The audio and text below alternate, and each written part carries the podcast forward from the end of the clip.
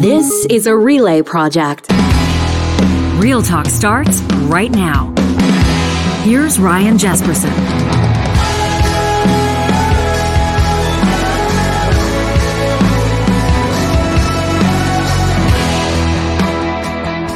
On this March 8th morning, or afternoon or evening, depending on when you're catching the show, we thank you for being here.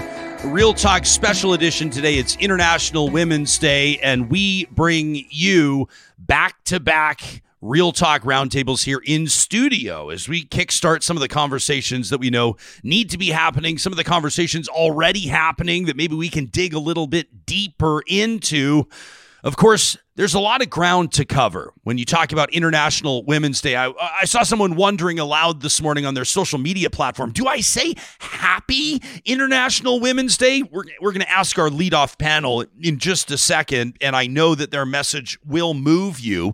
If you're watching us live on YouTube right now, you can see that theme that's, that's been put out, that's being amplified by the United Nations today is digital for International Women's Day. Join United Nations women, United Nations, generally speaking, in celebrating under the theme digital. We're talking about innovation and technology for gender equality. We're going to feature in about a half hour from now an aviation roundtable, women in aviation. And I know that the stories are going to inspire you, but we're also going to talk about some of the work that's quite frankly not being done, this not being accomplished, what still needs to happen. But we lead off today with, I think, a wake up call for a lot of people in the country, including right here in Alberta. There's been a lot of talk about a $68 billion provincial budget. Finance Minister Travis Toews released it last week. A lot of talk about spending, a lot of talk about big increases ahead of an election coming up at the end of May. Post secondary institutions, some of them anyway, are seeing big bumps up, big bumps up in healthcare. But there are some pretty big files that did not see increases. And when you wrap inflation and increased need into the mix, they're actually struggling to provide the services this year like they have in years past. Joining us live in studio, it's my pleasure to welcome former mayor of Edmonton. She's now the executive director of the Alberta Council of Women's Shelters, Jan Reimer. It's nice to see you again. Thanks for making time for us, Jan. Great to be here, and thanks for having us. Of course. Uh, Marla Poelzer is here uh, with the Jessica Martel Memorial Foundation. Marla, welcome to Real Talk. Thank you. Good morning. And a longtime friend of mine, uh, she's also a domestic violence survivor, Candice Ryan. Can I say, uh, when we started talking about putting this panel together, I had a moment where uh, my heart stopped beating in my chest for a second Aww. because you and I have known each other through the entertainment industry yeah. for, for probably a decade. Yeah, definitely a decade. Uh, people have seen you singing all over the place, including the national anthem uh, before many National Hockey League games and, and so many other uh, performance venues.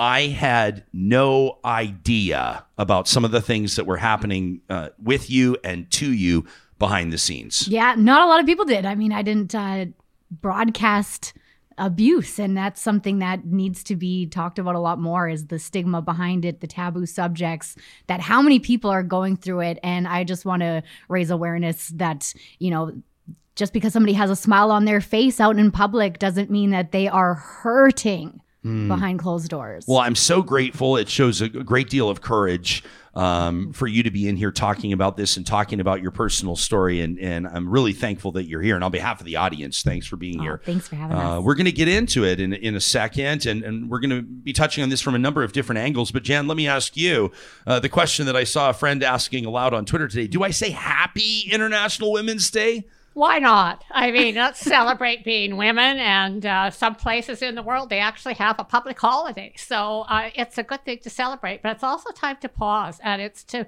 actually do what you just did, Ryan, and that's to honor the courage of survivors who have, you know, had that courage to uh, address domestic violence. Mm-hmm. Uh, what we know is everybody knows somebody, they just may not know of it. And uh, I think your story really reflects uh, reflects that. Uh, so we really want to honor the courage of women who have who are living that, and also those women who you know are living with the fallout of that really for the rest of their lives. Yeah. And we also want to honor people like Marla, who is on the front line in women's shelters, and all the women's shelters work for the very you know they're doing such amazing work and often are not recognized. So let's celebrate the work that they do and the courage that they show. Well, we we endeavor every single day to learn something something on this show. We, we, we hope to amplify stories that need to be amplified to understand more about the stories that we're seeing around us. And, and Jan, in just a second, I, I know that you're expecting this. I want to get a little bit political with you. That's part of your job, that's part of your role. There seems to be a bit of a standoff right now with the provincial government and a lot of the social services. And I want to ask you to comment on that. But, but Marlez mentioned uh, you're here on, on behalf of your leadership role at the Jessica Martel Memorial Foundation. Jessica's name will resonate with many people, but maybe not all. For, for those that, that didn't know Jessica Martel, can you tell us her story? I sure can. So, Jessica was a young uh, mother who was murdered in 2009 um, by her intimate partner um, in front of their three children. Uh, Jessica, um, you know, died. I mean, she was murdered on the day that she was trying to leave. So, you know, when women are fleeing abuse or when people are fleeing abuse, they're definitely at a higher risk of um, increased violence and homicide. And in Jessica's case, you know, she was murdered. So um, that's how Je- the Jessica Martel Memorial Foundation came to be. Uh, you know, obviously, it was a very traumatic experience for um, her family and the community as a whole. And uh, so her mother, uh, Lynn Roseychuk, and her family uh, started the foundation in 2012 um, to honor Jessica's life, and I mean, really to honor her children's life as well. Um, and uh, yeah, and so in 2020, we opened Jesse's House, or one of the newer shelters uh, in Alberta, and that's how we're here. So you're, you're operating uh, Jesse's house. Um, I, w- I want to show people. Sure. Most people hear this on the podcast, so we'll describe what happens. Um, but I want to show people what happens when someone's searching uh, for the Jessica Martel Memorial Foundation. I think this says a lot this you know exactly what I'm about mm-hmm. to say. Mm-hmm. If people go to Jessica Martel Memorial Foundation.com, uh, they're greeted with, with some resources here. The the one eight six six number for the crisis or helpline. That's one eight six six nine three nine twenty eight fifty. By the way. Uh, you say until all homes are safe, there's Jesse's house. If you're mm-hmm. navigating domestic violence, we can support you. And then at the bottom of the page, there's this big red button that says exit site. And when I click on that, it immediately takes me to Google and there's no back arrow. It doesn't show where I was before. Let's not assume that this is obvious why this is necessary. Yeah, I mean, we definitely have to put those safety measures in in place. Um, so, if someone you know does look us up, we definitely don't want um, you know an abuser if they're walking into the room. We definitely don't want somebody to you know notice what someone's doing on the computer. So that's why we have that safety feature in place. And then obviously we don't want you to be able to search do a history search on what's been looked at. So i mean that is to protect uh, women's safety so there's there's things that we won't talk about, like the location of the house and some of the identifying details. But what can you tell us about the need right now, about the number of people that are utilizing the services right now, and maybe what you're looking at or forecasting over the next while? For sure. Um, so I can say that so the the found uh, sorry, um, Jesse's house is in uh, rural Alberta, so we're located uh, about 20 minutes outside of Edmonton. Um, and I mean, even being in a rural Alberta, we're we're definitely busy. So in 2021, uh, we had 249 people come into Jesse's house, and in 2022, that number went up to 410. Um, right. So yeah, it's quite shocking. Uh, you know, and that includes 212 um, adults and 198 children. Um, we are an all gender shelter, so we also support men, and in that number includes 24 men and their children. Hmm. Um, and then we also support, uh, you know, gender uh, diverse individuals. So that includes 11 people who I identify as transgender. So that's just coming into the shelter. Uh, in terms of our crisis uh, and intake line, uh, we answered t- 2,094 calls. Um, so we're quite busy on the phone as well, and and sometimes that's people just reaching out for help, trying to understand, you know, their situation. Um, you know, not everybody is looking to come into shelter right away mm-hmm. or whatever. So I mean, that is just general support. But that's like twenty one hundred calls a year. Yeah. So that's like seven pretty serious phone calls a day. It's about about a phone call an hour. Yes. Yeah. yeah. Yeah. I think it when we did the stats, I think it equaled to like twenty eight thousand minutes on the phone or something. Wow. So it's quite a lot. And we operate 24 hours a day. So I mean that's all day. Right. Um, and then included in that, um, you know, our numbers are 1,285 adults and uh, 1,011 children were turned away. So we wow. had about, yeah, which is really high. So we had about 90% um, you know, average occupancy throughout the year, which is really, really quite high. And I mean, sometimes we have to close a bedroom because it needs to be repaired, or, um, you know, might we might have really high needs in the shelter. But I mean, as a whole, we were full pretty much all year. And just to put this into perspective or to say something that's obvious, people being turned away from Mm-hmm. an emergency shelter type situation, uh, I mean, could be in worst case scenario, in, in a Jessica Martel type scenario. Uh, I, I'm stopping myself from saying a death sentence. It just I don't want to I don't want to kind of say that, but that's what happened. That's reality. You I wanna- mean, that's that a is reality check, isn't it? Yeah, it is. Yeah. We were actually talking, um, Jan and I and Candice were talking the other day, and uh, one of the, the things that came up was, you know, think if you think of us as, you know, you go to a hospital emergency room, you know, you're you're sitting in a waiting room and you, you're Waiting to be triaged. yeah, right. And you're you are somewhere safe, and you know at some point you're going to get help, and we don't have waiting rooms, right? So it's extremely difficult to um, you know answer those calls and know people need help, and we can't help them. And I think I could probably open it up to Candice Well, I on was gonna what say- that would Yeah. be like. I mean, Candice, your facial expressions is that this oh. is like you're obviously connecting with this. You've walked miles in these shoes. I thought because I wasn't being physically hit that that wasn't abuse. yeah. Mm. Whereas like my home, I'd come home from a gig and there would be a window broken or you know there'd be pots and pans all over the floor. The whole entire living room was destroyed. I was terrified that my dog was you know walking around on broken glass and i was so afraid to go out and and take a, like a gigs away from home because i knew if i was gone for 2 mm-hmm. days i didn't know what i was coming home to. And I thought that because I wasn't being physically abused, that wasn't warrant enough to call the women's shelter. I didn't know that. I'd hmm. I'd, I'd ask for help from or I'd consult in situations where I knew that, you know, if I, you know, well, my friend had, you know, a situation like the like, what would you do? But I, yeah, I never, I never for once thought that my situation was out of my control. And I knew that maybe hmm. one day if I did have to call the police, that would be it.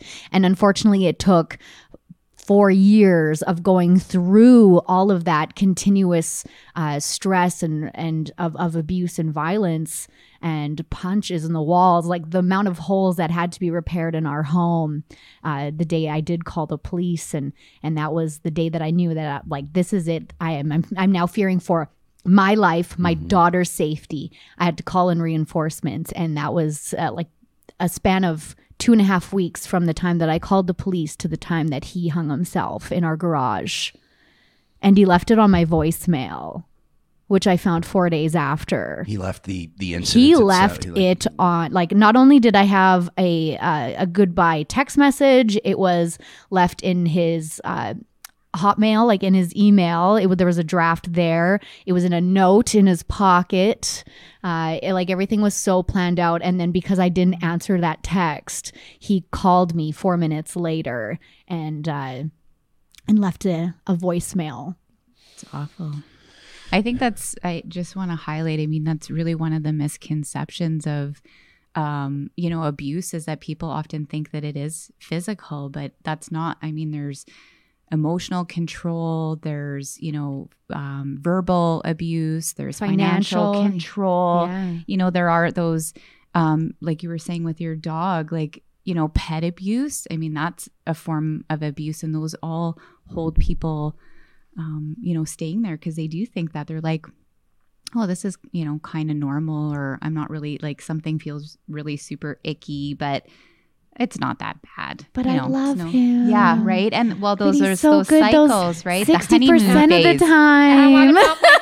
And Right. Yes. No. Yeah. And we hear that all the time is and I mean there I think that's the thing is there is love there. Like that is um you know what people don't understand is there is love there and you know you did I'm sure you did love your partner even in those really horrible moments and um you know I, I that's what makes it so difficult and then you're like oh this is really horrible and then it gets really good for a while and you're like oh you know it's it's fine it's no big deal. I, I'd never heard of an like I've heard of alcoholism like in TV Yeah. shows and movies, but I didn't realize until I was three months pregnant when he told me that he was an alcoholic.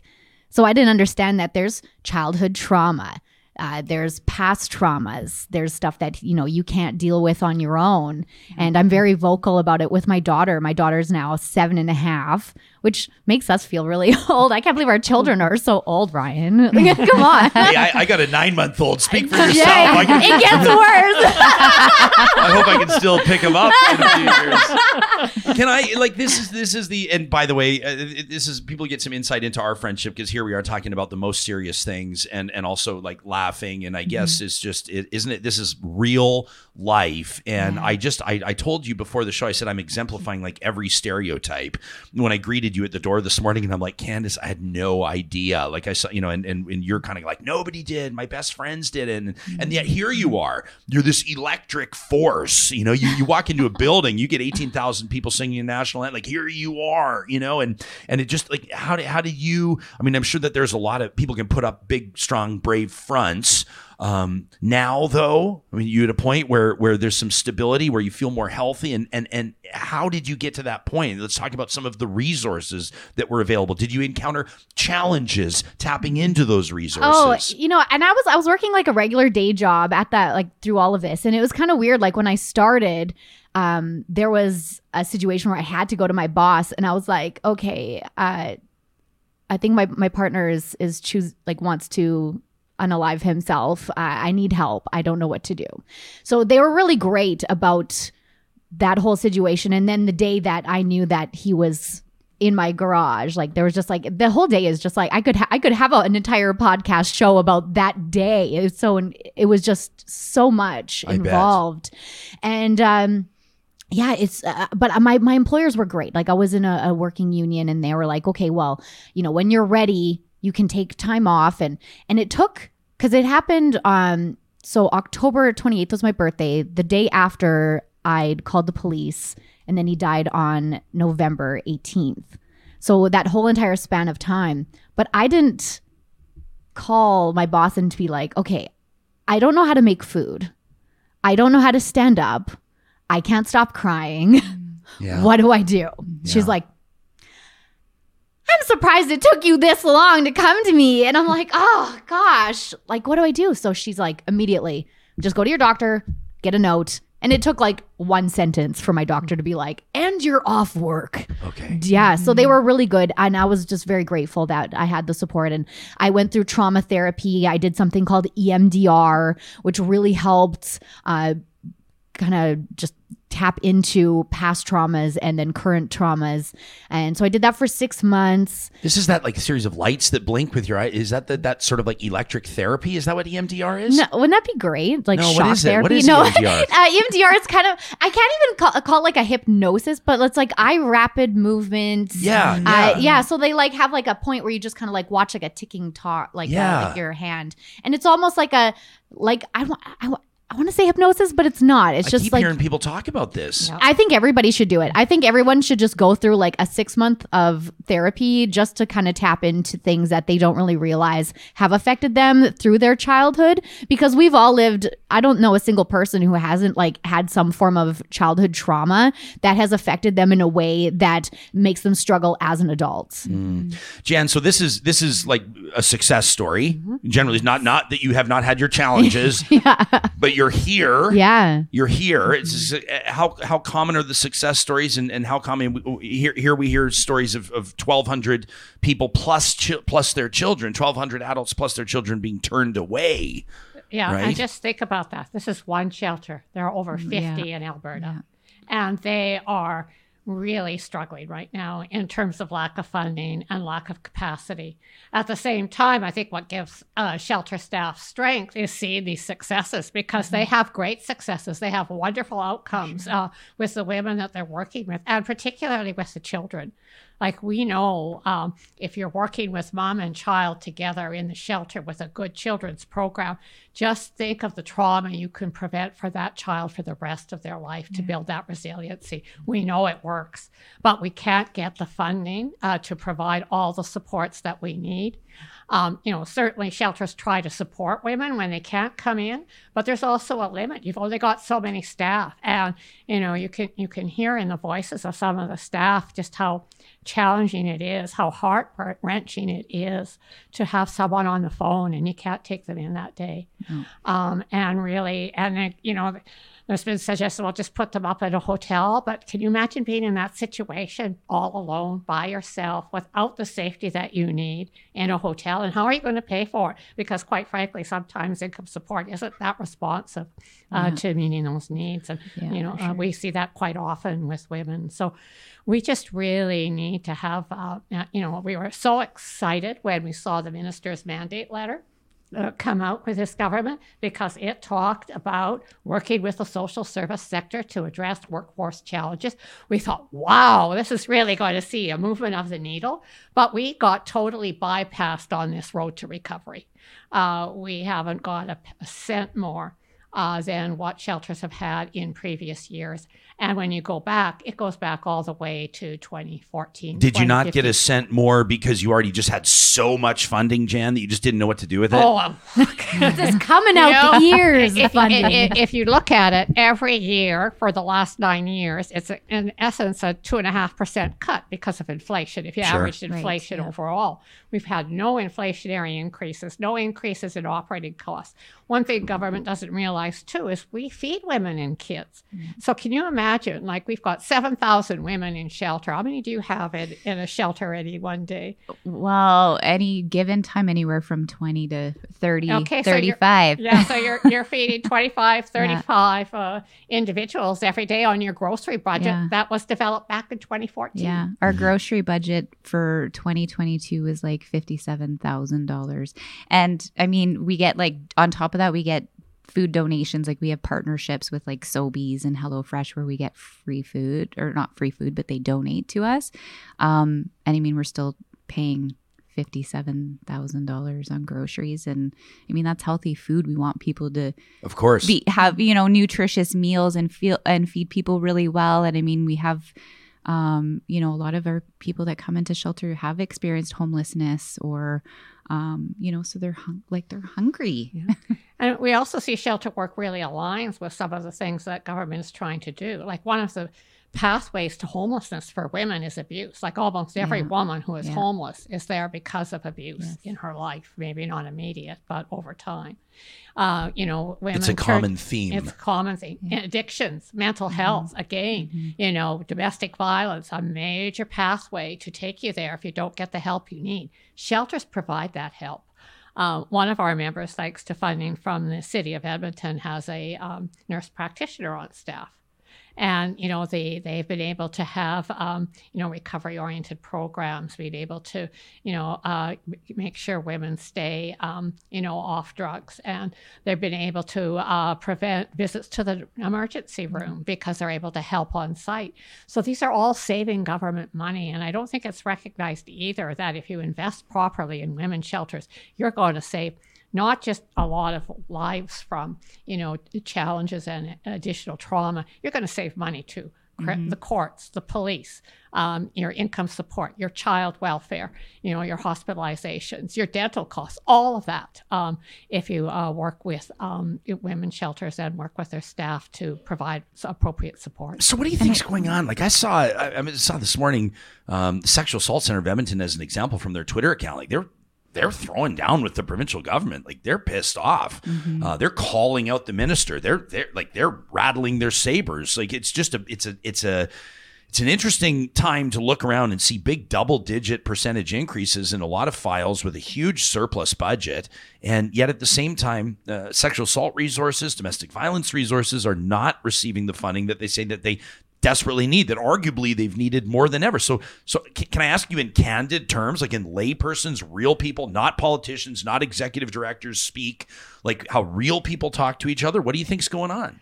Well, I don't know if they really understand what domestic violence shelters do, quite frankly, um, and haven't taken the time uh, because they and they've got lots on their plate. There's sure. no question about it to really understand what we do. We too have been asking to meet with the various ministers, and uh, we've been asking since um, the you know the uh, let- mandate letters came out last fall. We have our first meeting next week.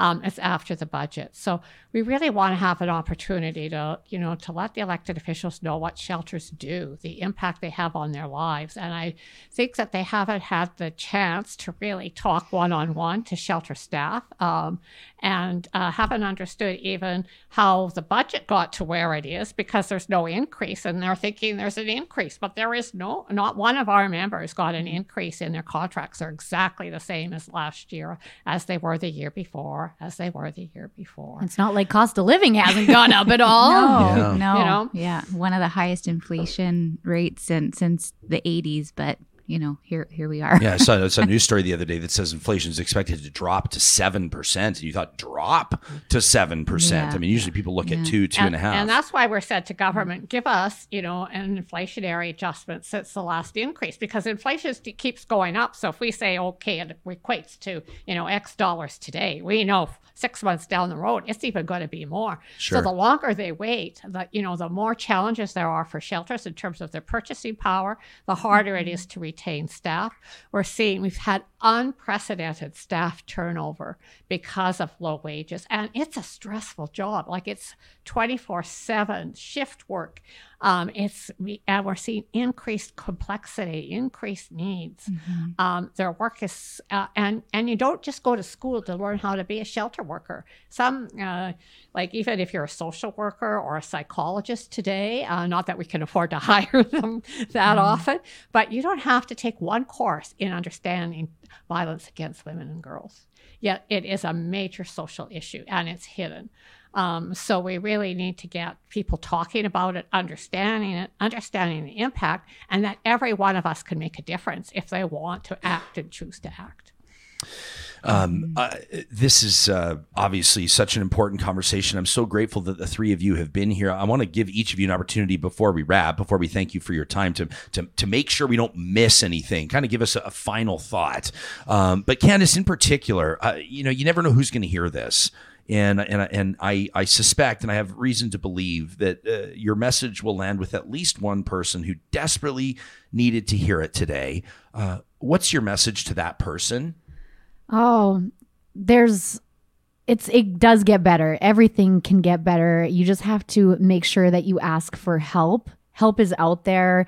Um, violence and domestic situations happen all the time and I think we just have to start with an education to our younger people and understanding what those are and not and knowing what abuse is and the different forms and I, I think the, the education needs to come a lot sooner in our lives because it just being treated like garbage from people is so prevalent these days. It just happens all the time, and we just need to know that there's help out there. Marla? Yeah, for sure. I that I, I I don't know. This is just really beautiful. Like I I you know Jan has some really great points, and for me, it's a, an honor to sit and listen to Candice too. I mean, we see it every day in the shelter, and I, you know, I I think to and I mean not even just in the shelter in the community too. We do lots of outreach. We do we do those prevention pieces, and you know some sometimes we get to people before the abuse c- occurs. Sometimes we get to people when it's happened one time. Sometimes it's been going on for, you know, 20 years and makes it even harder to break that cycle. And um, I, I think women and, and people experiencing abuse that do leave it, like there's so much courage there. And, you know, they're really strong. And I mean, these are people that want to be thriving um, community members and, you know these are people that want to get in back into the workforce like they might take breaks in working and one of the forms of control is you know not allowed allowing people to leave the house. Like we've had people come into the shelter that are so isolated that they actually haven't even left the house or they haven't gone grocery shopping. They come to us with no bank account. They've never had a bank account. Yeah. like that is the level of control. So you're literally like you're starting a whole life. And really without the work of shelter some of those people wouldn't they wouldn't be able to leave. Like we help with all of those people pieces helping them you know get back on their feet and getting an income going back to school supporting the kids. Um, our our work is important and, and it's we're saving lives. We're, we're saving lives. Like bottom line we're saving lives. And i just i i hope a lot of people, you know, are, listen to us, and I encourage people to reach out, you know, to their MLA or even reach out to us and express concern um, as a Make community. noise. Yeah, I mean, because people, I people are going to have political candidates knocking on their door Yeah, multiple times yeah. over the next few months. Yeah, and and domestic it affects all of us. Like one in three people experience domestic violence. Like that's One in three. Well, there's one, two, three, four of us here, and here here's Yeah. Candice here. So those Yeah. numbers are high, and it impacts kids in school, and it impacts you know teachers, and it impacts our healthcare system and employers, and it is it it is it's a huge issue. It's a huge huge problem. This is not taking away or not intended to take away from any of the adults that experience domestic violence, For but I think of the kids. I think of the kids that grow up and this is what they know. This Yeah. is what they I had a- understand. I had a phrase that mm-hmm. I used the other day was I'm comfortable in chaos. Hmm. And that's why I've been in so many abusive relationships in my life is I'm just so comfortable in chaos. Yeah. Not awful. And yeah, and, and I mean with the I just want to highlight with Please the do. kids too is, you know, it that it's normal to them, right? And and so it's so important for people to reach out and get help so that we can you know, like some of the things that we do with kids is educating them on, you know what, that's not okay. Like we've had kids come into shelter and you know, they they're they they have behavioral issues and they're like, What do you mean you're not gonna hit me? And why are people not yelling and screaming? And this is not normal and it takes them like from the time that they come in to shelter and usually people are with us for about 30 days to the time that they leave the transformation is one of the most beautiful things that I've seen and it's like I like I could I've cried so many times when kids leave cuz I'm like we just saved that kid's life. Yeah. Um, there's there's a great question in here, and, and Jan, I wanted to sort of touch on this because there's two there's well there's uh, this is a multi pronged conversation obviously, but there's funding and there's the the shelter conversation, and a lot of times these are you know not exclusively but often emergency shelters, and then there's the longer term supports, and then there's the whole reason why these are necessary in the first place. Right. I mean, Tracy asks the question in our YouTube live chat, like, what are we doing to address the root causes of domestic violence? Well, the root cause is misogyny, right? Patriarchy, Yeah. and words that people feel uncomfortable Yep, with. for Yeah. sure. um, and how women's issues are minimized. Um, but like Candice's story about the workplace, like we are working with workplaces at the Alberta Council of Women's Shelters to educate workplaces on how to address domestic violence when you see it in the workplace. She was fortunate; she had someone who knew exactly, you know, what to do in terms of addressing her needs. But there's uh, many employers out there. Women get fired because their abusers are phoning them at the workplace and interrupting them as a, a method of power and control. So we're reaching out to try to address that.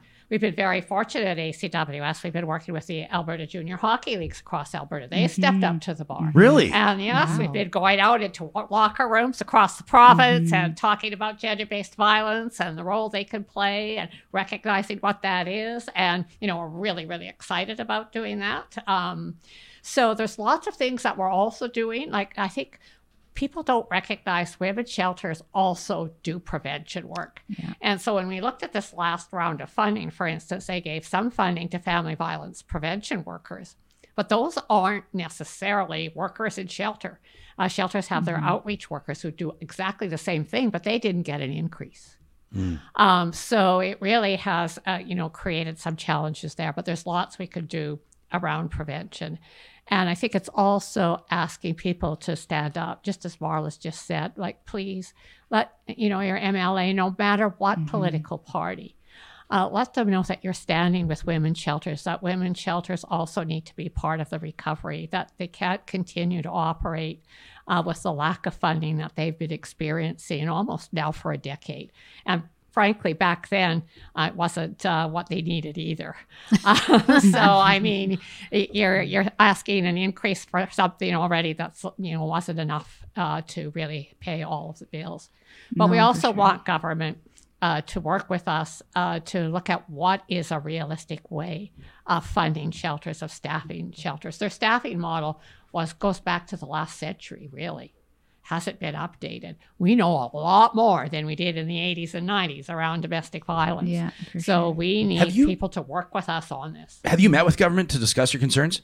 We've provided briefs. We haven't been able to meet with ministers. We started with the red tape reduction. We had a task force then, but COVID hit, and Okay. then a lot of that red tape kind of just figured out for us. I mean, shelters have a a schedule they have to fill out, which is 401 lines on an Excel spreadsheet. Right. Lots of fun. Right. You know, um, and as to your audited costs. But yes, we've, we've made these points over many years. Um, and so it's sort of like that waiting room idea. You're always having to wait. It's never, we're not big enough, right? Uh, we're a rel- relatively small part of the ministry, uh, probably a rounding error for some departments' budgets. Um, but we have a significant need and they do amazing work. Yeah, and I, I think I mean you were saying, Jan, like our staffing model and and and the funding that we've been receiving uh, to operate a shelter hasn't changed, but yet the community has changed in post pandemic. Like I just you know I, I gave you my numbers from 2021 to 2022, and those are keeping like they're going to continue to grow. So we want to keep helping people, and we know post pandemic you know there's lots of challenges in the community and i think that that's just you know they need to step up. Like we people have to step up That's uh, Marla Poelzer that you're hearing uh, in leadership at the Jessica Martel Memorial Foundation. Uh, Jan Reimer also joining us in studio. She's the former Edmonton mayor and the executive director of the Alberta Council of Women's Shelters. And my friend and my new hero, uh, Candice Ryan. Um, I just feel like I just can't even explain uh, just how proud I am of you and, and how much it means to have you, here today and how and how grateful I am that you're here today. Oh, thank you so Um, much I just I feel I feel stupid that I didn't know honestly. To if you want me to use real No, words, yeah, you can use no, real but words. It's just I just it's just it's so good to reconnect with you, and I'm and I'm so proud of you for this advocacy. Thank you. And uh, and I'm grateful that the three of you joined us here on International Women's Day, right here on Real Talk. thanks ryan Real Talkers, you can let us know how this conversation is landing with you. Again, you can check out the Alberta Council of Women's Shelters at acws.ca. We'll also have links to the Jessica Martel Memorial Foundation in the show notes on YouTube and on the podcast. And of course, uh, to find a women's shelter in the province of Alberta, uh, the call is confidential and toll free at 1 866 331 3933. And we'll have that information in the show notes as well. This conversation is presented by our friends at Urban Timber. Every week, they're presenting a real talk roundtable. Today, it's back to back. In just a second, we're going to talk about women in aviation.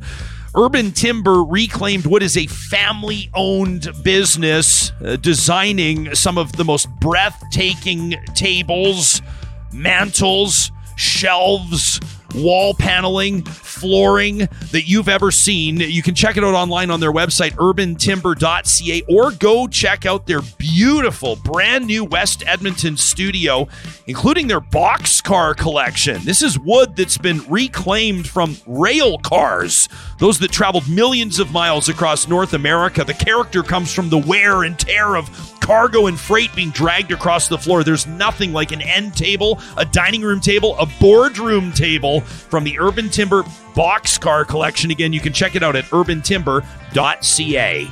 If this is the time of year where you're looking for a, a change uh, in when it comes to your career, when it comes to your education, maybe you're looking to shake things up, open new doors, why not check out Canada's Open University? That's Athabasca University at athabascau.ca. Maybe it's a new career in AI or HR. Maybe you're looking to do research into the sciences. Uh, maybe it's that draw of nursing. You know that there are more nursing grads from Athabasca U than any other university in Canada. An unbelievable faculty there. You can learn more about ap- applying and, of course, working at your own pace by checking them out online today at athabascau.ca.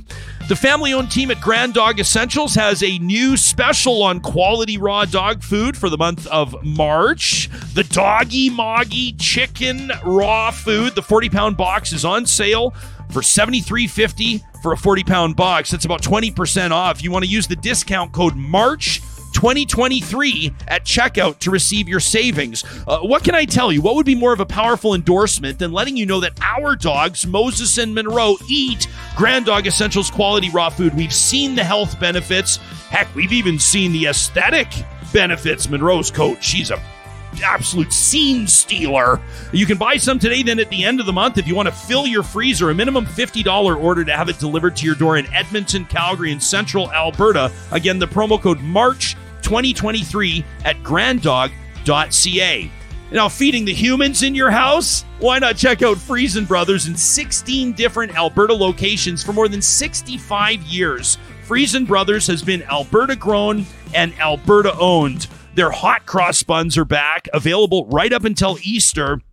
These are the famous Freson Brothers hot cross buns baked fresh every single day by their real sourdough bakers using 100% Alberta flour.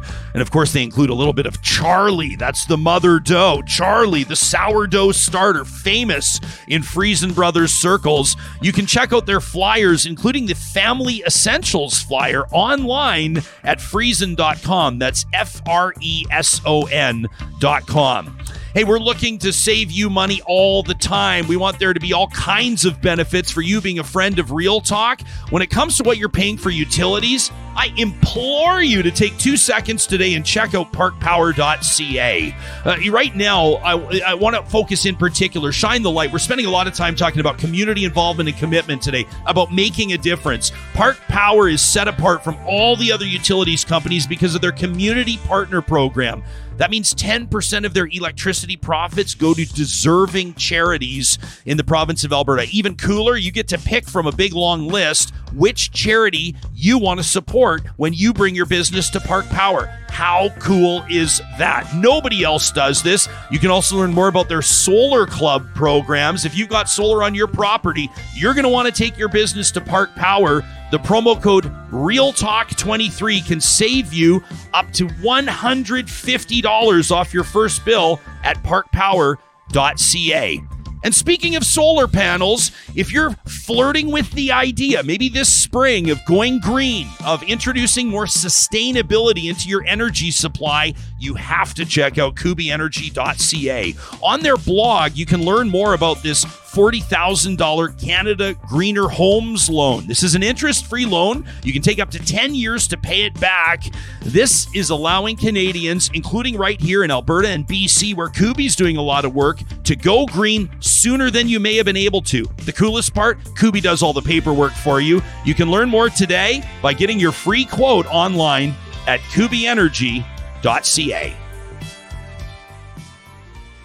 As mentioned, the United Nations today is observing International Women's Day with the theme Digital. We're focusing on innovation and tech equity across different industries. Of course, that includes the aviation industry. And what a pleasure to welcome another Real Talk Roundtable presented by Urban Timber featuring the CEO of Elevate Aviation, Kendra Kincaide, the director of Elevate's Learning Center, Nova Andrews, and a recent graduate from Elevate Aviation, Cassara Nash. Uh, to the three of you, welcome to the show. Thank you for being here. Uh, in your leadership position, Kendra, in aviation, what does a day like International Women's Day mean to you? Mm, good question. First, thanks for having us. Oh, thrilled to have you yeah, here. Yeah, we're really happy to be here. What does it mean to me uh, with the lens of uh, International Women's Day? Well, um,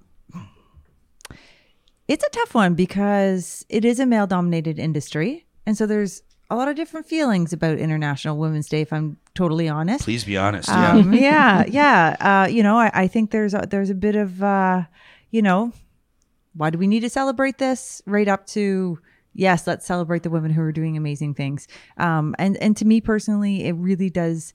It means we should celebrate International Women's Day because I think we should highlight the. Obviously, I think we should highlight the women that are doing the amazing work, um, just showing up inside the aviation industry because aviation needs more people in general and we need more women. And uh, and just showing off these careers that women are doing so other people can see them uh, and and see them and then they can maybe believe that they can do those jobs as well. Uh, and that's what we really want to do. And that's what we'd like to do on international women's day show off these women that are in aviation as all year long. Well, we're going to hear some pretty cool stories here in just a 2nd i I'd love to hear yours. When, when you were like seven years old, uh, laying on your back in, in the backyard picking dandelions, were you always looking up when the jets were flying above? Did you always dream of, of having a career in aviation? No, no, actually, I had never heard of aviation. My first time on an airplane, I was uh, about 24, I think. And um, I, when I was 13, I actually ran away from home and then I ended up in the foster care system. And so I, I didn't really dream of any career really. And then I ended up meeting someone who was an air traffic controller in Moncton, New Brunswick. And they took me into the center. And I remember the first time I walked in and I was like, oh, what is this place? And I was like, I don't know what they're doing, but I want to do it. And then, and then it was just sort of chasing that dream. And, uh, I, when, when I was finally accepted in air, traffic control, I had my four kids and I took my four kids down to Cornwall, Ontario to train. Everybody thought I was like crazy. Maybe they're, maybe they're right. I don't know. But, um, and it was, it was a long training path, but I finally did it. And now, now it's time to get back. Wow, amazing. Uh, Nova, how did you get involved in, in aviation? Was this something you always dreamed of? Uh, I can't say I've always dreamed of it, but you know, we actually do see a number of different pathways that people enter into aviation, and quite often, mine's more the stereotypical one, where I had a grandfather who um, flew; he was in the Air Force, and then my uncle was also a pilot. So when um, a base opened here in Edmonton for an airline my uncle was working for, I entered the industry because I knew about it. I'd heard about it. I was felt comfortable about it. So I um, was sort of one of those more stereotypical stories. But awareness, we have found, is one of the biggest issues. Um, we don't see people talk about it. We don't see guidance counselors talk about it. We don't hear, you know, students learning about it in school. So I think I was one of the lucky ones that had somebody who was um, in my family exposed to it.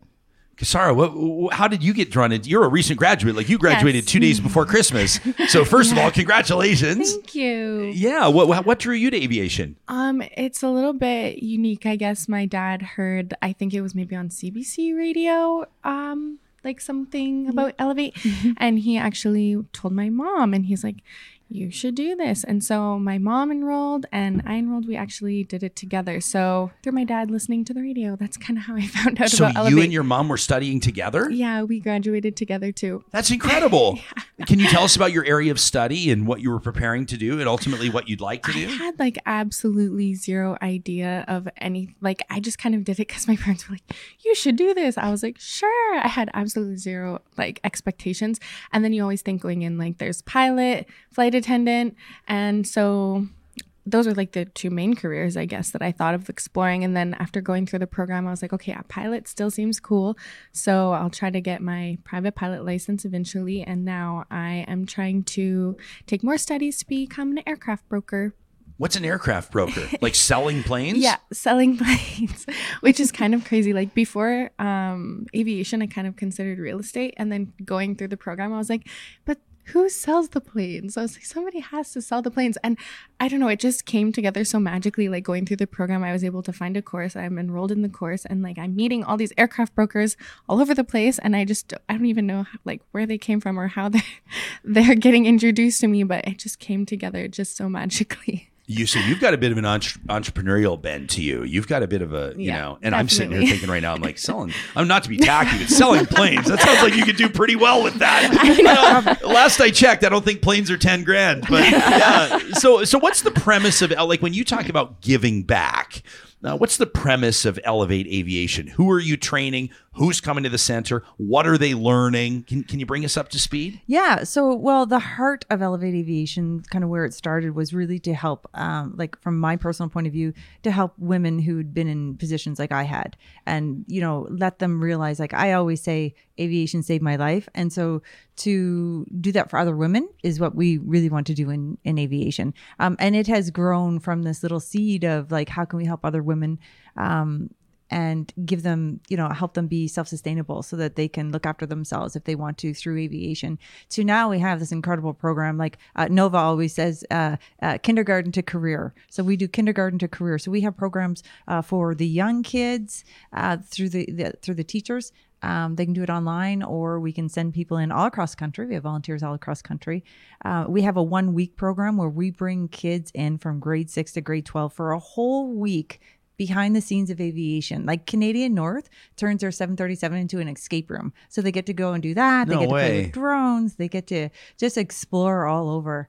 Um, and then from there, we have our nine week program where we have um, uh, women like you come in.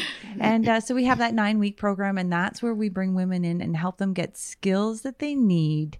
Uh, to enter the workforce, and then we help them through our connections get work in aviation.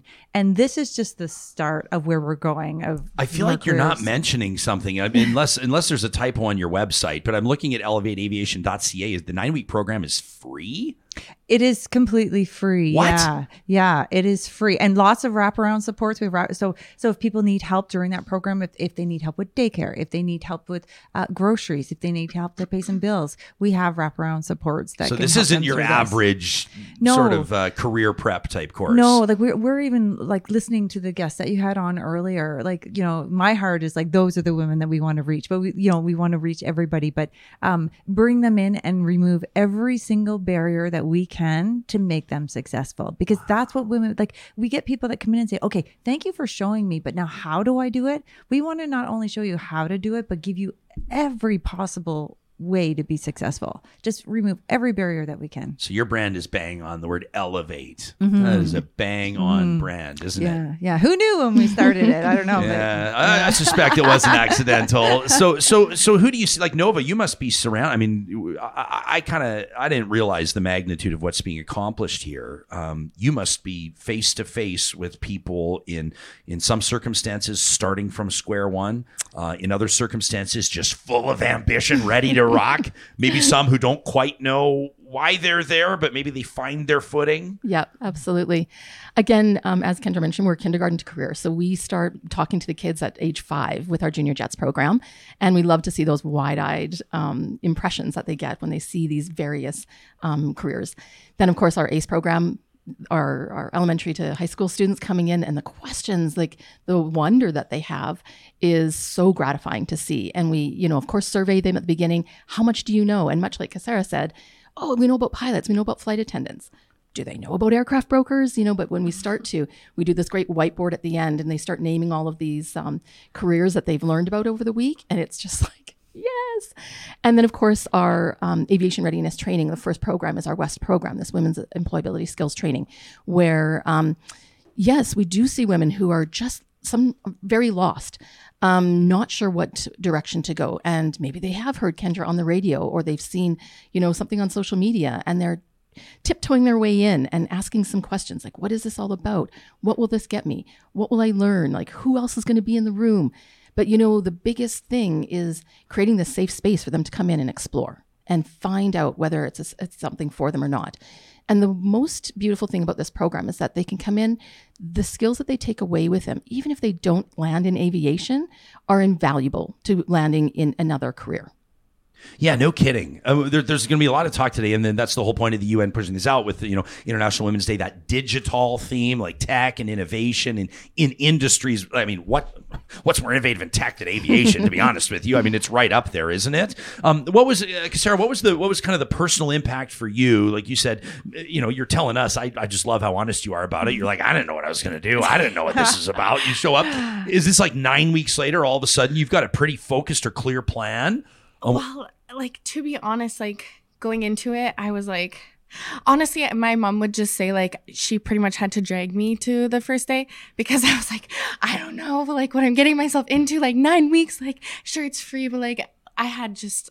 I don't know. It was like a lot of pressure for me in the beginning, but then honestly going through it's like um to talk about like the equity that they kind of include in the program. It's like they made sure that no matter who was there, like all the girls, they had like accommodations for whatever it was that they needed just to make sure that they could show up there. Like they provided computers and everything like that. And firstly, to just see like the length that like Kendra and Nova went to to make sure that all the ladies were like feeling welcomed and were able to participate no matter what it was that they were going through was just amazing just to be a part of it.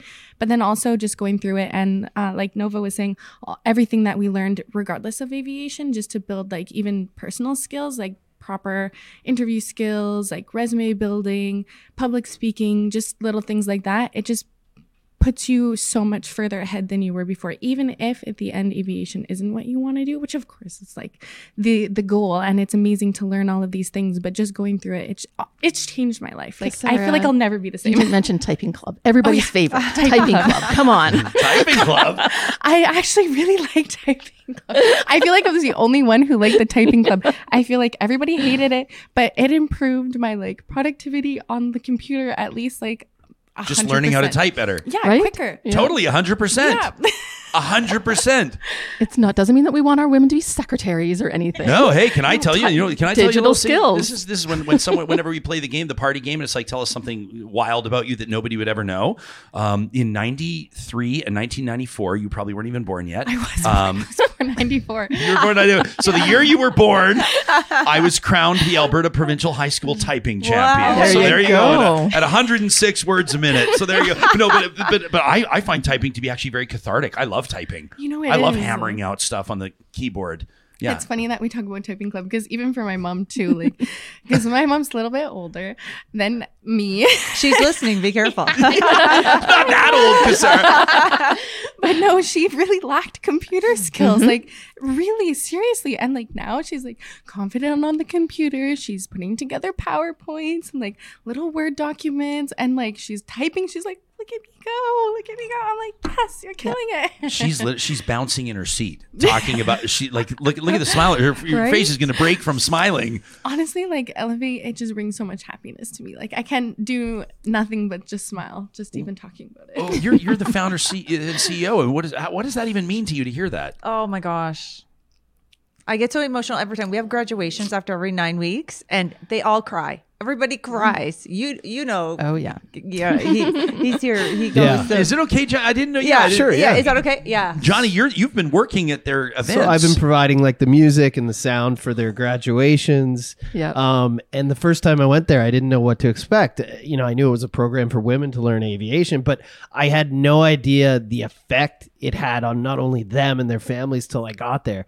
And the first thing I did was text my partner, Jatinder, and say like, you know, if you ever want to change careers, come here because every person's story I mean, there's women who go up there and and it's it's from the smallest thing like like she said learning typing all the way to like I didn't talk to anyone before this. I didn't have any friends.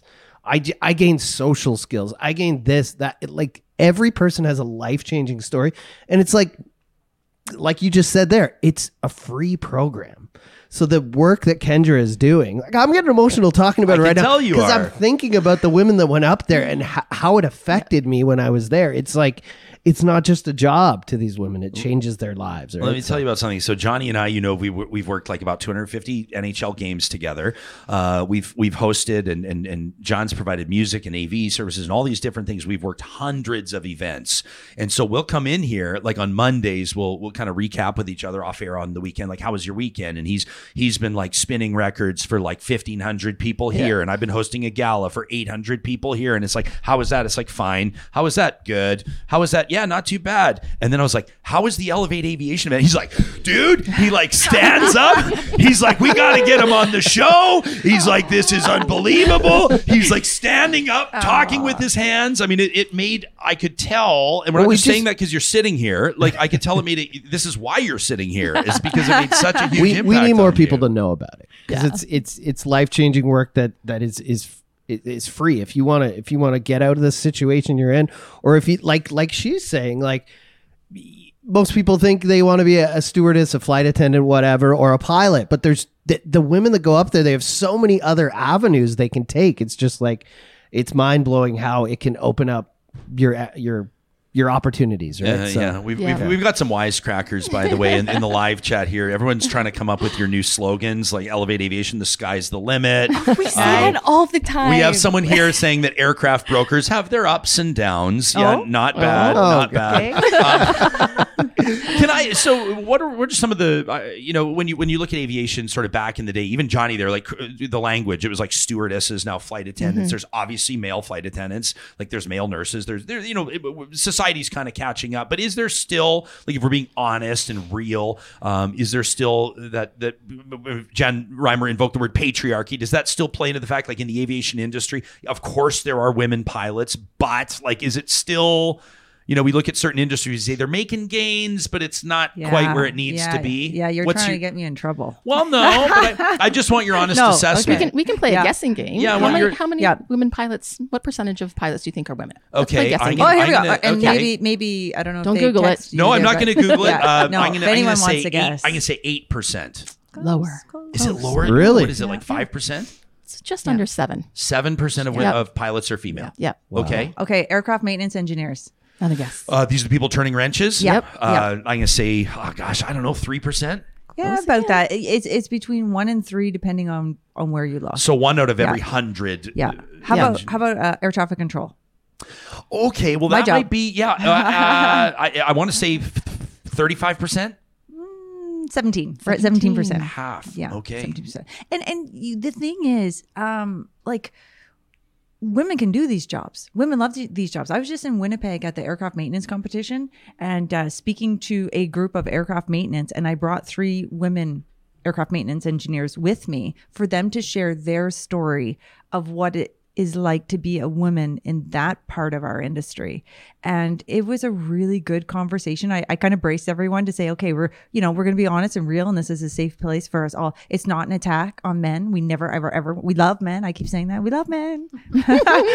um, but, uh, you know, we want to also be able to open up that conversation to say, you know, what is it like? So if you're at a place at 17%, it's going to look a little bit different than the the two to three percent.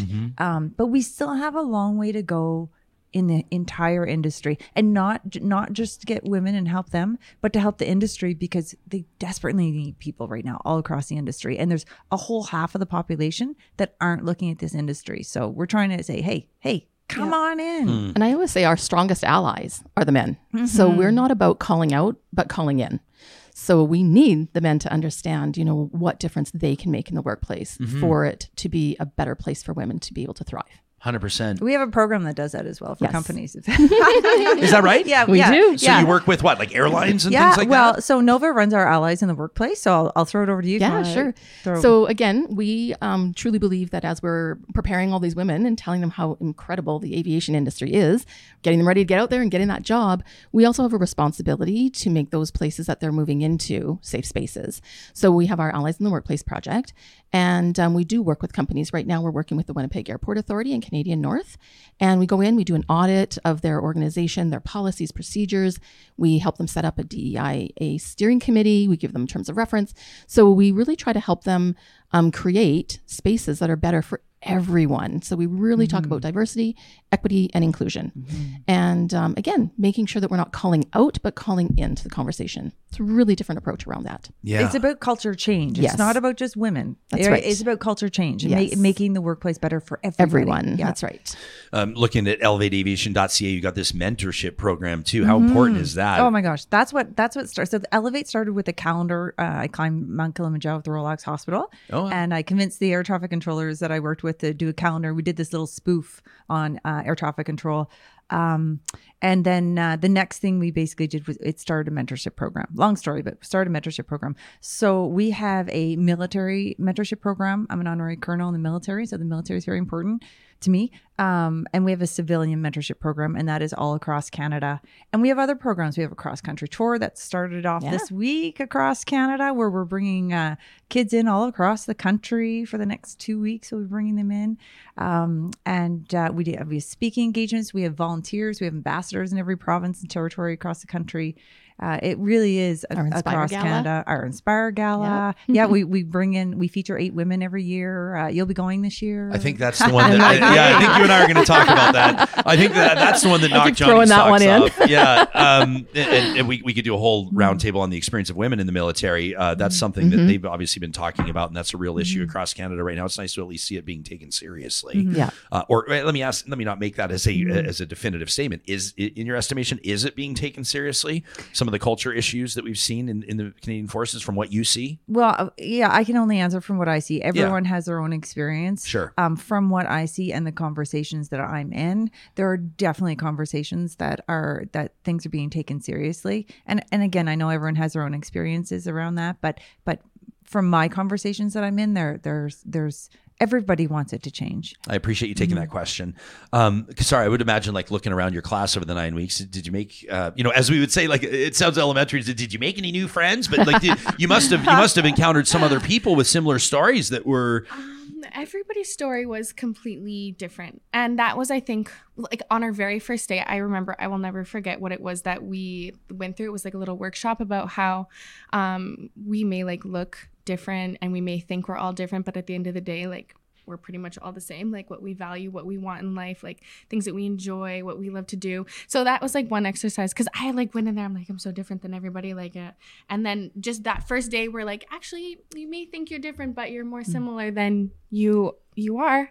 Like different. Anyways i don't know what i'm trying to say there but um in terms of making friends with the girls like it was such a unique group of ladies and we all came together and i think we'll just be in touch with each other forever. Like we still have a group chat. I texted them all today. I'm like okay w- watch the podcast. Like and we just lift each other up because i feel like going through it we needed each other. Like it was a very emotional journey for a lot of us too. So going through it like i think in the end i was just like telling the girls it's like no matter what we can always stay in touch well we try to go for coffee sometimes we went bowling a couple weeks ago just because um i think it would be too much for us to like go through it together and then just never say anything to each other ever again So Totally. Well, some of them are newcomers to Canada as well in our Yes. program, right? That you you get to know. Yeah, um there was a lady from the Ukraine and she literally was I think in Canada like 1 week before she started the the Elevate Aviation program. So it's like just being in touch with all the ladies was so important for I think every single one of us and like I'm always like I'm always texting them too like how are you making sure you're all good like we're Yeah. like especially cuz I did it with my mom too like I have to say that like That's so cool. Is that a first? Yeah, yeah, yeah, yeah. Yeah. I was shocked when I went in the classroom to meet them all in the first week. I was like, "What? What, what do you mean this is your mom?" That's so Yeah, cool. It was it was fun think- doing it with my mom. Honestly, it made us so much closer together, and like we became like the mom and the daughter of the group. So it just kind of was like this. I don't know. It was kind of funny. Like me and my mom were like, kind of be like, "Mom, Plus, where you had are to, you? you had to you keep it between the lines. Your mom That's was right. keeping an eye on you the whole time, right? Actually, pretty much. Yeah, exactly. Straight and narrow, just like the runway. Uh, I, all do, right. I was going to say though, I do think that was one of the unexpected outcomes that we had from the program was the camaraderie and that network of women um, that was built.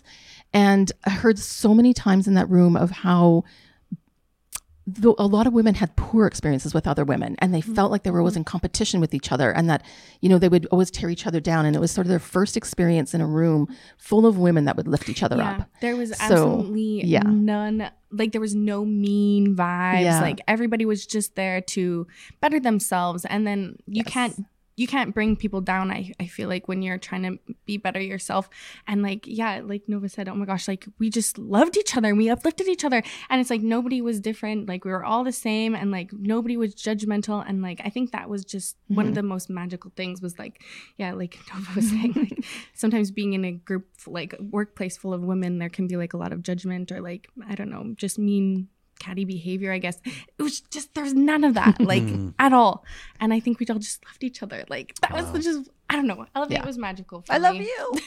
Look what you built.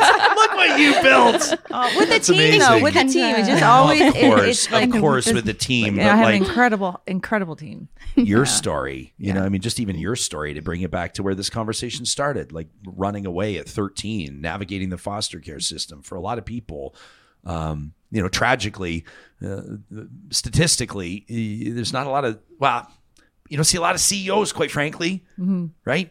I mean, you do see some, but uh, even your personal story, absolutely remarkable. I can't let that fly under the radar without uh, without noting that. It's, I mean, it's just three people around this table uh, doing incredible things. Maybe one day I'll be able to afford a plane, and if I do, I'll come straight to you. I got you. I don't know if we'll be able to afford you by then, but we'll see.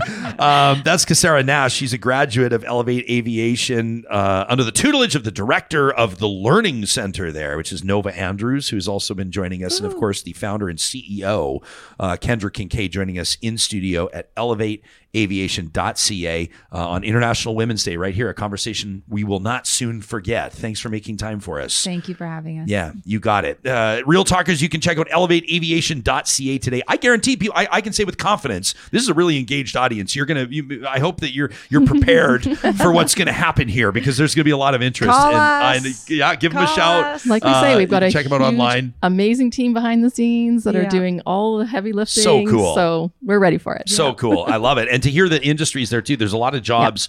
We talk a lot about a lot of industries. I hate to say it, um, but journalism is an example uh, where we, we want the brightest uh, young talent to be to be entering that industry and we understand the importance of storytelling but at the same time you're also like oh and like jobs are shriveling up Yeah. and outlets are closing down and you're expected to do twice the amount of work for half the pay that you used to get well here you're saying aviation needs people Yeah. right Yeah, so that's an amazing opportunity for for folks again elevateaviation.ca thanks to the three of you Thank you. Thank you. really Thank you so appreciate it. Again, this uh, Real Talk Roundtable is presented by our friends at Urban Timber, just one of the many sponsors that that keep this show going every single day. That also includes Complete Care Restoration. They're the ones that built our studio. They helped us navigate some issues. It's an older warehouse, required a whole lot of soundproofing. They did a beautiful job there at CompleteCareRestoration.ca.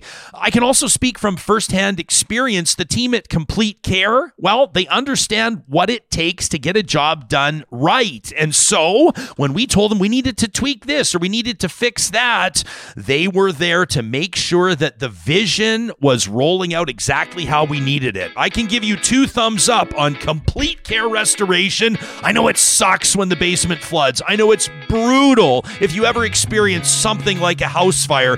But if that is the case, you let your insurance company know you want to deal with Complete Care Restoration. At Eden Landscaping, for more than 20 years, Mike and his team have been eh, allowing outdoor spaces to come to life through tapping into your vision and then applying their expertise. It is a totally custom experience. And you know, a lot of business that Eden Landscaping takes care of every spring, summer, into the fall, it's problem solving. A lot of times they'll have a client come to them and say, We had to fire our landscape contractor halfway through, or we told these guys to take off because they're not solving our irrigation or drainage problem. We're not happy with exactly the way they're approaching the job. Mike and his team solve problems. If you need your landscape related problem solved, look no further than Eden Landscaping at landscapeedmonton.ca. Hey, we're spending a lot of time talking about STEM today, right? Science, tech, engineering, mathematics. This is right in the wheelhouse of Apex Automation. And you want to talk about industries with a lot of promise? Uh, a lot of promise on the employment side, on the opportunity side. Apex Automation is hiring right now. Technologists, automative uh, automation professionals, of course, professional engineers. They're hiring people from not just across Canada, but around the world, tripling the size of their team over just the past few years. Go to apexautomation.ca to learn more about what sets them apart. From opening field offices, from constructing workshops, bringing in their clients for training on hardware and software before it's implemented on actual job sites. Across industry, Apex Automation is raising the bar. They're hiring right now at apexautomation.ca.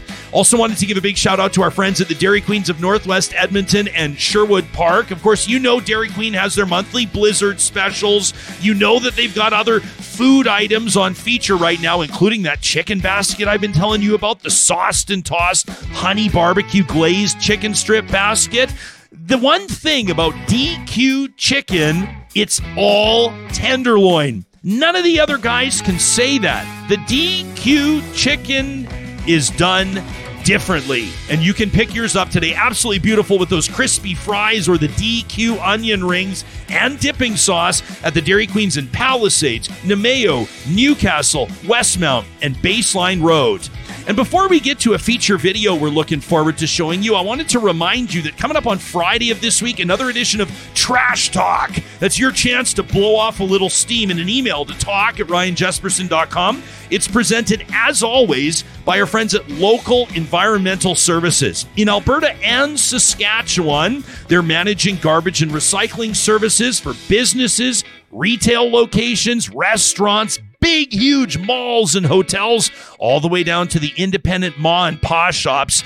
It's different when you do business with local because they believe that communities and their partners deserve better. To figure out what that means, you can request a quote today. Save money on this line item. We know that that matters to every business, regardless of size, by visiting localenvironmental.ca. Every Wednesday, we have a chance to head out to Jasper, right? To, to just sort of uh, detach ourselves from the news cycle and to remember that sort of restorative element that comes with filling your lungs with mountain air. It's My Jasper Memories, and it's presented by our friends at Tourism Jasper. And this week, we want to remind you that spring break looming is a perfect time to get the family back out to Jasper. You can check out jasper.travel for more on everything that we're about to talk about here, including the world class accommodations that are in store. Again, jasper.travel is the website you want to check out. Of course, spring break is a great opportunity to still enjoy. We'll call it like that shoulder season, right? The ponds are still frozen at this point. So, if you're looking for a fun or unique idea as parents, maybe caregivers, maybe grandparents to make some great memories with your kids, why not play pond hockey with amazing views? Now, everybody loves the indoor rinks. Trust me, me too. Uh, but skating just hits different when the boards are snow drifts, when, when you're skating out on one of the Jasper ponds.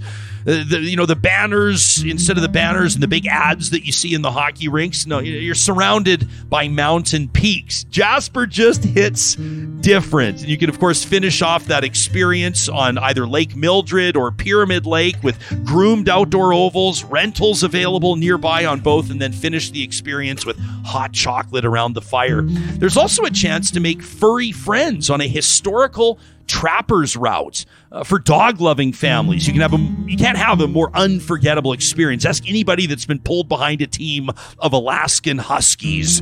Cold Fire Creek dog sledding leads young mushers through a beautiful wind- wilderness that was once home to trappers and prospectors. Take a trip back in time this spring break in Jasper. And then, of course, make sure you head to the ski hill. We spoke recently about how family friendly Marmot Basin is. Well, there's the private lessons. You can split those between multiple family members, a good range of route difficulties as well. The layout makes it less likely that tots are going to get separated or lost since all routes converge back at the same place. That's huge. It's also worth mentioning that, that if you are going to be coming out to Jasper for spring break and maybe the adults are looking for dinner by themselves, maybe a date night, my Jasper Nanny provides highly recommended expert nannies that will care for the kids. We have hired them before ourselves. Your kid gets an adventure, and you get a moment to breathe. Everybody returns happier and more able to make happy memories together. There is no destination like Jasper for spring break. Again, you can check out jasper.travel for more. On this International Women's Day, we wanted to show you a video that's been produced by an Edmonton based group, Hoopla Media. Um, they say, you know, you're going to see a lot of inspiring content about women today big and little brands, governments, nonprofits, startups, Fortune 500 companies. Uh, many organizations will get in on International Women's Day, making public commitments about their work to celebrate, empower, and respect women. But there's still work to be done. Check this out. You, little one, are going to have every opportunity to do what you want, to speak up about what you want, to dance, to drive, to fly, to succeed. You are going to have every opportunity to be who you want to be, what you want to be because there is nothing in your way. And cut. Okay, good. I think we got it there, but let's uh, do a few more for safety. So just that backlighting, I want to see a little bit more of a halo effect. The video goes on to say we tell our girls they can accomplish anything, but are we keeping our promises behind the scenes? They encourage you to check out the hashtag embrace equity That video was produced by the team at Hoopla Media. That's Amy and Colleen who who point out that their every opportunity campaign believes that starting somewhere can be as simple as looking a little more closely at who is in the room. Uh, they're asking, are we living up to the promises that we're making to our little girls by following through with actions? When we talk in particular about the theme for International Women's Day today, digital equity in tech and innovation industries. Here are some statistics we want to leave you with today. We heard some in the airline industry. That was a real wake up call. Mm-hmm. But did you know that only 27, Johnny, this is unbelievable, 27% of the STEM workforce is women, like just over one in 4 mm-hmm. okay, in science and tech. How about when it comes to actual storytelling? In the top 250 grossing movies in 2022, the top 250, 93% mm-hmm. had no women cinematographers, 91% had no women composers, 80% no women directors, 75% no women editors, and 70% no women writers. So Amy and Colleen at Hoopla encourage us all today and every other day consider who is in the room with you. Let's flip the script for our girls. We appreciate that. You can check out more of what they're doing at hooplamedia.ca and view the work that they're doing. Yeah, and it's more like today everyone talks about equality, equality, and then you have those riffle raffles who are like, there is equality. It's more about like we're talking about here. It's about including women at every table, right? And uh, making sure those tables are, are diverse. I, uh, you know, as they're talking here, these elevate women who are just incredible. I'm thinking about the last flight I took, which I thought I was going to die, and not because of the pilot, because it was during the wildfires in Kelowna, and it was from Kelowna back or Edmonton back to Kelowna. The last time I flew that way, um, and it was the last flight before they closed the Kelowna airport for almost 48 hours, which is unprecedented, Right. unprecedented. Uh, and uh, we were flying into what looked like hell, literally into red glowing smoke that obviously causes turbulence. Obviously, in the summer when it's humid and hot, that's when you get more turbulence. Nighttime flying. It was the scariest flight I've ever had in my life. And when the cockpit opened and we got off, it was a woman pilot standing there. And everyone applauded. And it was just, it just kind of blew my mind because you always just assume it's a man flying. I think you have that kind of stereotype in your mm-hmm. head. And I said, you know, in my head when we landed, I was like, thank God, because it was the scariest flight of my life. And uh, I just, I just looked and immediately I thought, like, we still have these stereotypes ingrained in us. Yeah, a friend of mine, she's a, a very skilled surgeon uh, here in Edmonton, and she told me about an experience uh, just a short while ago. She walked into a room and started talking to the patient and the patient's family, and they said, "If you don't mind, we're just going to wait till the doctor gets here." Yeah, she she goes, well, "Like I am the doctor." Yeah, you And know what I mean? start the conversation, just these kind of preconceived notions. And I'll say one more thing. I've seen a lot of posts already. I was, you know, as the interview's going on, I'm looking online and everyone's putting up their posts. Don't just post about your mother and your sister or your daughter today. I get that those women can be very inspiring in a lot of people's lives. Some of them have been through hell. Some of them are, are you know, CEOs like Kendra. But find someone like Kendra who's not directly linked to you that you can push today, that you can show people is uh, an exception to the rule, like Kendra, like you were talking about, went through adversity, CEO of her own company, helping other women get into industry. Because I feel like, and I don't want to diss those people who are clearly they're going to be all over Instagram today, posting, my mom's an inspiration, my daughter's an inspiration. That is great. We have Mother's Day, we have their birthdays, Christmas to, to to give them all that love and respect. I see your face right now. Maybe you don't agree. Like Carrie, I know your wife, No, very no, man. I'm just I'm not getting woman. into yeah. I get what you're saying. I get what you're saying. I want to see people posting about people they're not directly connected to that inspire them who are women. There you go. I love it. What a show today. Uh, an inspiring group of people. We want to hear what you took away from this. Talk at ryanjesperson.com is where you can find us. Of course, you can use our hashtag Real Talk RJ. Thanks to everybody who helped us hit 10,000 subscribers on YouTube yesterday. We'd love for you to join that group. Hit like and subscribe and share this interview or this show with people. The live studio audience loves it. Uh, with people who you think uh, the content might resonate with. Coming up on tomorrow's show, we're going to talk to journalist Moira Wyton, and she's been doing work for the Tyee. Her story on health benefits and savings and a new free contraceptive contraception plan that the province of BC is rolling out. Plus, she did a fact check on that legal cocaine story. Moira will bring us up to speed on that. And we're going to talk to Grande Prairie's Mayor Jackie Clayton about why she thinks it's the best move for her city to get its own police force away from the RCMP. That's coming up on Thursday's Real Talk. We'd love to see you there.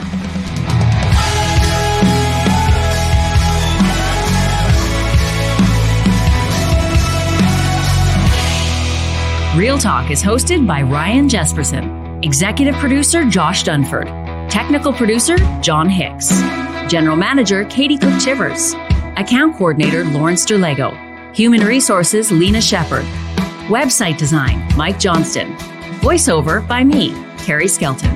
Real Talk's editorial board is Supriya Dwivedi, Ahmed Ali, Brandi Morin, Ann Castleman, Corey Hogan, Harmon Candola, Catherine O'Neill, and Chris Henderson. Member Emerita, Julie Rohr. Real Talk is recorded in Edmonton, Alberta on Treaty 6 territory, the traditional and ancestral territory of the Cree, Dene, Blackfoot, Saulteaux, and Nakota Sioux, home to the Métis settlements and the Métis Nation of Alberta. Real Talk is a relay project. For more, check out ryanjesperson.com.